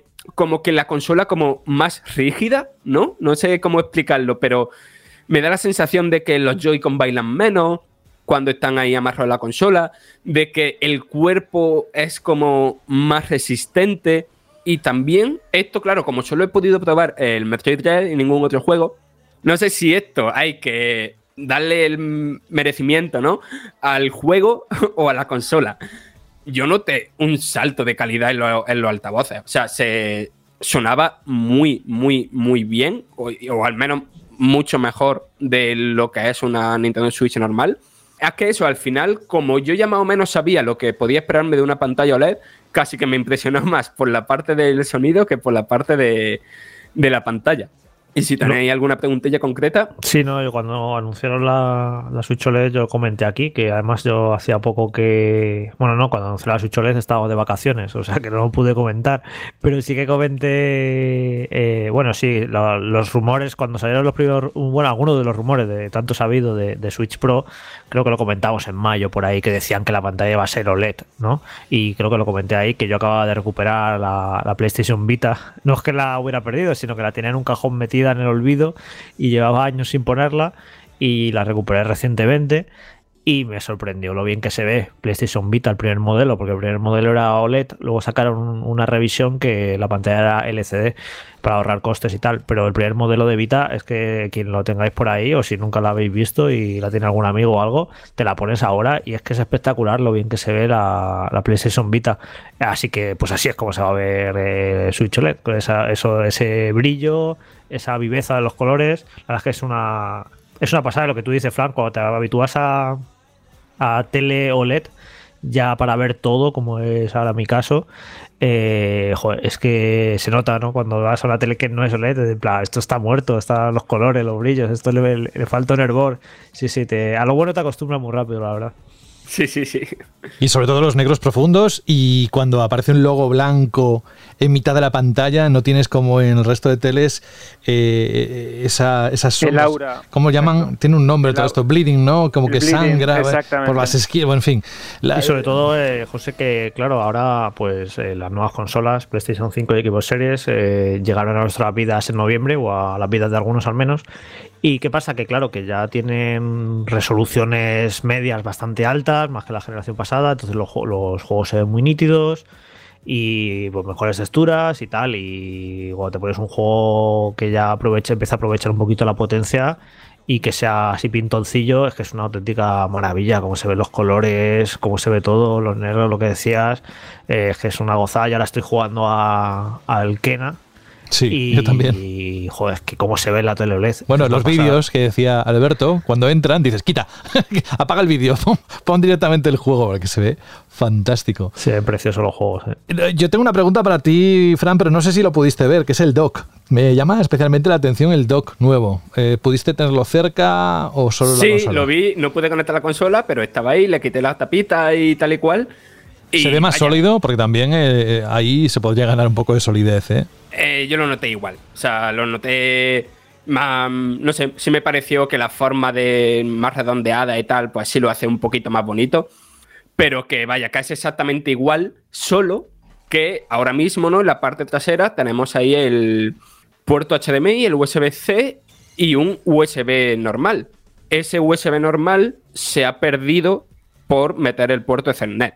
Pero por lo demás, eso, no sé, un dock normal, a que en ese dock va fun- puede, puede funcionar la Nintendo Switch estándar que tenemos ahora, e igual que la Switch OLED puede funcionar en el dock al que tenemos en casa, vaya. Recuerda que el primer modelo tenía un problema en los carriles, bueno, cuando metías la consola, que a los lados podría llegar a rayar la pantalla un poquito. No, no, podría llegar, no, llega, te lo digo. Llega, bueno, quería suavizarlo porque no a todo el mundo le, le ha pasado. A mí yo sí, y la pegatina que cubre la pantalla está rayada, o sea que está protegida la, la- la original, la de abajo, pero supongo que ese tipo de detalles no te pudiste parar a verlos, ¿no? No, no, que va, que va, que eso, que era una hora y poco y era para jugar a Metroid, vaya. Oye, ¿y qué tal siente el color blanco en la realidad? Porque a mí es un color que me mola para la consola.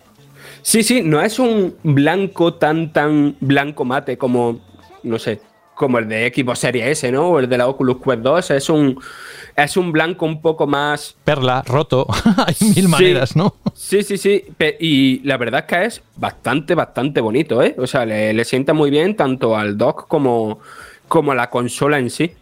Fran, yo tengo una pregunta, no sé si la has podido probar o te has fijado mucho, es en la pestaña de atrás. Es decir, mm, una de las cosas más chulas de Switch es cogerla, pum, sacar la pestañita esa que tiene aquí abajo y te pones a jugar con los Joy-Con o con unos amigos en cualquier parte, sin todo muy anuncio promocional, pero es cierto, funciona bastante bien ese modo sobremesa. Eh, ¿Qué tal la nueva pestaña? ¿La has podido probar por encima, aunque sea, o, o incluso comprobar el mecanismo de cierre? Sí, sí, sí. De hecho, fue una de las primeras cosas que, que me fijé porque yo la verdad que soy bastante de los de, de eso, de juntarme con colegas y poner en la Switch y echar un One to Switch, un Mario Kart, lo que sea. La cosa es, está, al menos a mi parecer, es lo mismo, esta consola estaba recién estrenada, ¿no? Y, y conforme lo vas abriendo más, está más flojito. Pero estaba incluso un poquillo durilla de abrir, ¿vale? La pestaña. También puede ser que simplemente yo sea muy torpe, porque lo soy. Pero después es lo más interesante era eso, que era como muy rígida en la posición en la que la ponían, ¿no? Que de un. A ver, si un, de un testarazo fuerte, sí. Pero que de un golpecillo a la mesa o de cualquier cosa así, no se va a mover ni un milímetro. Es muy, muy fija y deja la consola muy estable porque al fin y al cabo cubre toda la parte trasera, ¿no? Y la verdad es que si usáis el modo sobremesa, ¿no? Que creo que es como se llama de, de la consola, esto va a venir muy bien porque es verdad que es muchísimo más útil que, que la pestañita esta que tiene la Nintendo Switch normal si no la habéis perdido ya. ¿Alguna pregunta más para Fran o cerramos capítulo Nintendo Switch OLED? Supongo, y bueno, supongo, estoy convencido que la próxima semana recuperaremos este tema. ¿Alguna pregunta, Dani? ¿No, tienes, ¿No sientes curiosidad para cambiar tu Switch? Ah, no, a ver, eh, no, no, no, no, no. Es, a ver, eh, una cosa es innegable y estoy de acuerdo con, Jorge. Las pantallas OLED son la hostia. Eh, yo también tengo una Vita de primera generación y no la cambiaría por nada. De hecho, cuando sacaron el nuevo modelo no lo quise cambiar única y exclusivamente por eso y yo siempre he adorado mi, mi, Vita y me parece que a Switch le va a sentar genial este nuevo panel y le va a sentar genial el nuevo soporte y me encanta que se escuche mejor. Eh, sin embargo, también estoy de acuerdo en que no compensa el que los que ya tenemos una, el cambiarnos a esta, porque la verdad es que la diferencia de precio es considerable y quizá eh, si fuera más potente, si aquellos rumores acaben siendo ciertos, tenga más sentido, pero por ahora personalmente no lo haría. Pues hasta aquí las impresiones tanto de Metroid Dread como de Nintendo Switch OLED, las primeras que nos ha podido traer Fran, pero que la próxima semana podremos recuperar más ampliamente, así que muy atentos y atentas si estáis interesados en alguno de estos dos productos de Nintendo, porque será parte de la escaleta de Vandal Radio. Y como la escaleta es sagrada en cualquier programa de radio, en cualquier podcast, nosotros tenemos que seguir con lo que hacemos cada semana, que es... Exacto. Radio. Ir a la Chirly.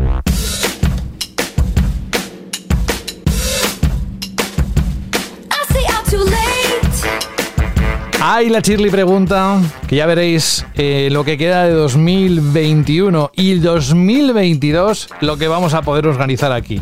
Yo lo dejo ahí, simplemente vamos a organizar, eso sí, a los oyentes, simplemente para ponerles en contexto de qué preguntaste la semana pasada para entender los próximos minutos. Alberto.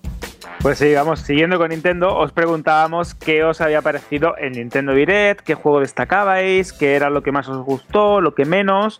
Y vamos a comenzar con el comentario de Harobe en iBox que dice: Mis juegos preferidos de Nintendo Direct han sido ese Kirby 3D Qué ganas de un nuevo plataformas 3D Made in Nintendo, Splatoon 3 con ese modo aventura que pinta genial y el inminente Metroid Dread.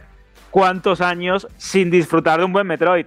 Saludos, equipo de Vandal. De hecho, es verdad que ha venido perfecto porque esas impresiones de Fran de Metroid Dread y la semana que viene el análisis. Así que atento, Jarobe, que creo que viene fuerte Samus Aran. Y vamos a escuchar el audio de José Luis, que es verdad, José, tiene mucha amiga y es muy interesante. ¿eh? Sí, aquí vamos a recordar, José Luis nos eh, mandó también un audio la semana pasada y nos dijo que a sus alumnos trabajaba directamente con videojuegos para un tema de música y que sí podríamos más o menos adivinar qué hacía él en el aula para animar el aprendizaje, bueno, ya sabéis, eh, que llegue al aula de esa forma que yo creo que es muy divertida y didáctica la música. Pues vamos a escucharle porque tenemos la respuesta. Buenos días, banda, soy José Luis, como lo prometido deuda, que acabo de escuchar vuestro programa. Voy a responder rápidamente la chili pregunta. En este caso de Nintendo lo que más me ha gustado ha sido el juego de Kirby y el pad de expansión me ha parecido una basura que hagan eso Nintendo, la verdad. No me llaman nada la atención. Ya respondiendo a algunas actividades que trabajo en el aula relacionadas a los videojuegos, como tiene ese cortillo, utilizo mucho los trailers de videojuegos donde lo pongo sin sonido y los niños viendo la imagen en sonido les digo qué tipo de música creen que es más apropiada y como comentó algún redactor, utilizo para las propuestas propuesta de baile el Just Dance. Aparte hago otras actividades, pero como no puedo extenderme mucho, ahí os doy dos ideas. Pero da mucho juego, no hace una idea. Un saludo. Ahí, ¿eh? ¿Ves? El Just Dance. No era difícil esa, ¿eh? Uno, dos. Pues gracias, José Luis. Desde luego, los videojuegos, si algo tienen, es que son piezas de arte en todos los casos y tanto la música como otros apartados técnicos, la verdad que aportan mucho y más que van eh, aumentando, Alberto, el nivel con cada generación. Exacto, cada vez son más complejos, más ambiciosos, eh, la calidad de audio ¿no? y, la, capacidad que tienen los desarrolladores a la hora de componer bandas sonoras pues cada vez son mejores. Es una pasada y qué suerte tienen los alumnos de José Luis, porque yo creo que es una manera muy bonita, muy interesante de aprender pues, algo tan importante como la música, como la cultura musical, a través del mundo del videojuego. Eso es para mí ya, José Luis, ya tienes que tener ahí, mm, estar orgulloso de lo que estás haciendo en el aula. Y vamos a continuar también en iBox con el comentario de José Rafael Lop, que nos dice lo siguiente: Pues objetivamente, el Nintendo Direct me pareció bastante bueno, pero subjetivamente no me gustaron los juegos mostrados. El que más me llamó fue Kirby, pues que porque nunca he jugado a ninguno. Lo del DLC del online, pues bastante mal, no me llama nada el servicio. Y Nintendo está testando a sus seguidores para conocer la recepción y poner al final un precio distinto. Y vamos a continuar también en iBox, antes de escuchar el audio de Oli, con el comentario de Atlan, que dice, igual llegó tarde, pero lo mejor ha sido ese Octopath Tactics. La demo la jugué cuatro veces y en todas me dio experiencias completamente distintas, tanto en combate como en personajes desbloqueados. Me sobró bastante el marketing durísimo de Nintendo y todos sus cachivases eh, nostálgicos. Y me faltó mi esperadísimo Xenoblade Chronicles 3. Cómo exprimí el 2 en el modo portátil. Un saludo, equipazos. Y ya para finalizar las opiniones tenemos la de Mastari, que dice que lo de Nintendo no tiene nombre. Dice, pero vamos, que no viene ahora, que llevan bastante años siendo unos avariciosos. Y vamos a finalizar, como os he prometido, con el audio de Oli. Buenos días chicos y chicas de Vandal, aquí Oliver una vez más. Pues del Nintendo diré cumplió más o menos las expectativas. Me quedo con ese Kirby que tiene muy buena pinta y sobre todo con el sucesor del Chocobo Racing de Play 1, el Chocobo GT, que pinta muy muy bien. Y por otra parte me pareció súper feo la, esa expansión de suscripción que lo veo como ya un saco cuartos más de lo normal, pero bueno, supongo que es lo que hay. Venga, un abrazo. ¿Algo más, Alberto? Pues sí, tenemos el correo de Snake Solidus que dice lo siguiente: Queridos amigos de Banda al Radio, les saludo desde Perú. Oh, es mi primera Perú. vez. Un sí, gran que- saludo desde aquí, desde España. Es muy bonito el correo que comento y en cuenta el referente al Nintendo Direct, nunca me había emocionado tanto por un juego como el de Kirby. La estética y los escenarios y absolutamente todo me encantó. Necesito jugarlo porque creo que le voy a echar unas cuantas horas. Se me encanta cuando Nintendo pasa franquicias del 2D al 3D, les da un aire fresco y renovado. Pues hasta aquí lo que ha sido la Chirly Pregunta de los últimos días, la que propuso Alberto en la edición anterior de Banda al Radio, pero tiene otra preparada para la siguiente semana, así que no vamos a esperar al final del programa, que nos quedan segundos para ir allí, un minuto como mucho, dos. Eh, ¿Cuál es la pregunta que propones para los próximos siete días? Pues mira, de hecho se me ha ocurrido justo esta mañana porque estaba probando ¿no? el, el eFootball 2022, el nuevo juego de Konami de, de- de simulación de fútbol, y es en relación a la demo o beta que os desanimó a la hora de comprar o disfrutar de un juego. Esa demo que la pruebas y dices, madre mía, este juego no es para mí. O esa beta que juegas con tus amigos online o, entras en un acceso anticipado y dices, madre mía, me desquito. Así que ya sabéis, la demo o beta que os desanimó a la hora de comprar un juego. Tenéis los canales habituales, iBox, Vandal o si queréis mandarnos un mensaje de audio muy cortito de unos 20, 30 segundos a través de Eso es. Oye, y ya mira, no lo hacemos habitualmente, pero para ser innovadores, al menos cuando donde podemos, en el margen que nos deja cada programa, ¿cómo contestarías tú a esa pregunta a nivel personal? No me la hagas a mí, ¿eh? pero la- tu respuesta cuál sería? Pues mira, por ejemplo, en el caso de, eh, fútbol, estaba pensando este año si comprarme un juego de fútbol. Digo, ¿me compro el FIFA o disfruto con el de Konami? Es que es suficiente, que es gratuito y he hecho el rato. Y he estado esta mañana jugando bastantes partidos, he jugado online, digo, no es para mí, no me gusta cómo se juega, no me gusta cómo está hecho. Pero bueno, mira, este ejemplo es que me ha venido perfecto porque me ha desilusionado un montón. Venga, pues que eso sirva ni que sea para inspirar las respuestas futuras en los próximos días. Ya sabéis los canales, los acaba de recordar Alberto. Pues contigo mismo empezamos a saludar, decir hasta la próxima semana. Gracias Alberto González, un saludo para Málaga y la próxima semana estamos aquí, ya sabes, con la Nintendo Switch OLED, con el Metroid Dread. Imagínate cómo va a venir Carlos, subidito, subidito. Bueno, y encima con el hype de haber visto la última película de Daniel Craig como James Bond, Oh, que, es se estrena, que se estrena Oh. sin tiempo para morir este fin de, así que va a ser una semana cargada de hype, de comentarios y de todo. Pues nada, José, hasta la semana que viene, un fuerte abrazo. Otro para ti. Gracias Alberto, gracias Dani Paredes. La próxima semana espero tenerte por aquí y nada, que mientras le des a ese juego que estás dando mucho locamente, porque tú no sabes jugar poco. Tú cuando te metes con un juego, te metes... Pues estoy con el Yakuza 4, que me los estoy pasando todos, ya que están todos en Game Pass. Nada, sí, juegos cortitos. Nah, ya sí, nada, de, de un par de horas cada uno. Claro, un ratito. Sí, sí, sí. Y esperando, supongo, frotándote las manos con el Forza, ¿no? Faltaría más, Faltaría por más. favor. Pues fíjate lo que te queda de final de año. Grande Dani, un abrazo hasta la próxima Venga, un semana. abrazo, chao. Chao. Fran, también a ti, descansa, que sé que hoy has empezado el- la grabación pues aquella, de aquella manera, has acusado el día, descansa todo lo que puedas y la próxima semana te esperamos con los brazos abiertos aquí en Banda al Radio. Pues nada, hasta la semana que viene. Hasta luego. Cuídate. Me encantaría saber qué pasa por esa cabeza algunas veces. Aunque yo creo que es mejor que no. Fíjate. Bueno, y Jorge Cano, la próxima semana tenemos más o menos claros los contenidos, más los que se vayan sumando. eh, a pesar de los rumores, como decíamos, de que se oía, pero la verdad que ha sido un puntazo, ¿eh? Esa compra de Sony Bluepoint Games y poder contarlo aquí en este programa. Sí, ahora nos hemos habituado a que, que sea como una información eh, que- habitual el- la compra de estudios, ¿no? Cuando no es Sony y Microsoft, eh, a ver quién es el siguiente movimiento. Seguramente dentro de unos meses, pues Microsoft ha anunciado otra compra de otro estudio. Eh, estudios más eh, pequeños compran otros estudios. De hecho, esta semana se ha anunciado que un estudio que había comprado Sony a su vez ha comprado otro estudio. Sí, sí, lo contamos. Estamos en un momento de sí, sí, de que hay muchísimos movimientos en la industria, de que se han dado cuenta de que hace falta producir mucho contenido y los estudios tienen un gran valor y están todas las empresas un poco como con los ojos ahí pendientes de cómo se ponga alguien a tiro interesante. Eh, compramos ese estudio, así que sí, sí, está, está la industria muy, muy agitada en ese sentido. Nosotros vamos aquí siendo testigos a través de la página web de Vandal y a través del programa de lo que vaya sucediendo en estos meses que quedan de 2021, pero como decíamos en muchas ocasiones, lo seguiremos repitiendo hasta que cambiemos de año y durante el 2022, que menudo añazo nos espera de grandes juegos. Mientras eso ocurre, vamos a por otra semana. Gracias Jorge Cano y hasta dentro de unos días. Hasta la semana que viene, un saludo. Otro. Es verdad, es que el 2022 va a ser un despiporre con juegos, bueno, que podíamos hacer una lista ahora rápida y quedarnos con la boca abierta, que lo sabemos, pero recordarlo como que impresiona.